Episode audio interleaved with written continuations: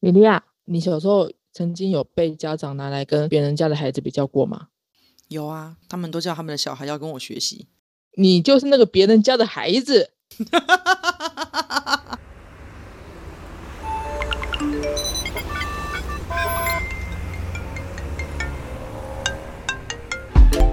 Hello，这里是大黎。人生的问题就是学习的思考题。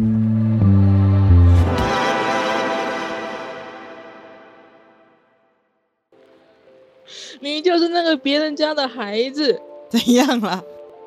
哎呀，我的问题是，今天如果你常常被家长或是平辈的朋友拿别人家的孩子来跟自己做比较的话，面对这种问题课题，我们要如何去应应以及回应呢？被拿来做比较，很不高兴啊！别人做到的，我又不能做到，我又不是别人。那你就可以跟他说，别人的爸爸妈妈都不会比较，你就不能隔壁爸妈学一下吗？这样不就跟爸妈 吵起来了吗？可是你自己想一想，你心里难道不知道别人的爸妈不一样吗？当然知道啊，所以当你这样说，你的主要目的是什么？嗯，希望自己家孩子跟别人家孩子看齐呗。但是别人家孩子能做到，不代表自己家孩子可以做到啊。所以其实讲白了，他这么说只有一个目的，就是有一些点你做不到，所以呢，我是真的做不到啊。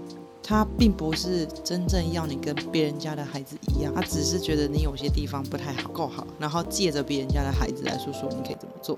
好迂回啊。不会啊，就是所谓的借题发挥啊。那就像我刚刚说的，你就跟他说，别人家爸妈都不会比，你为什么不能像别人家爸妈呢？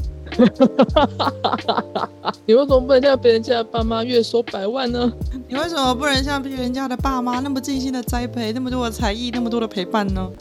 那你觉得他们会怎么说？他可能说我也很努力的啊，我也是很努力的供你念书，供你吃，供你穿，这吵下去没完没了啊了。所以其实这是一个完全错误的沟通方法，用类比的方式来沟通其实不太正确。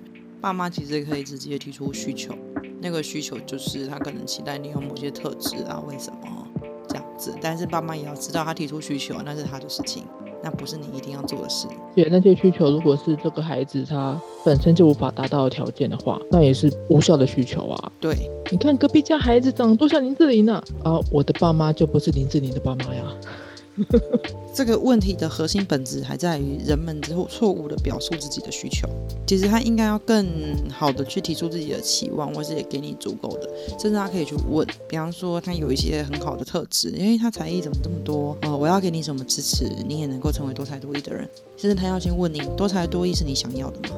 对啊，所以还是要回到那个核心本质，你想要什么？你想追求什么？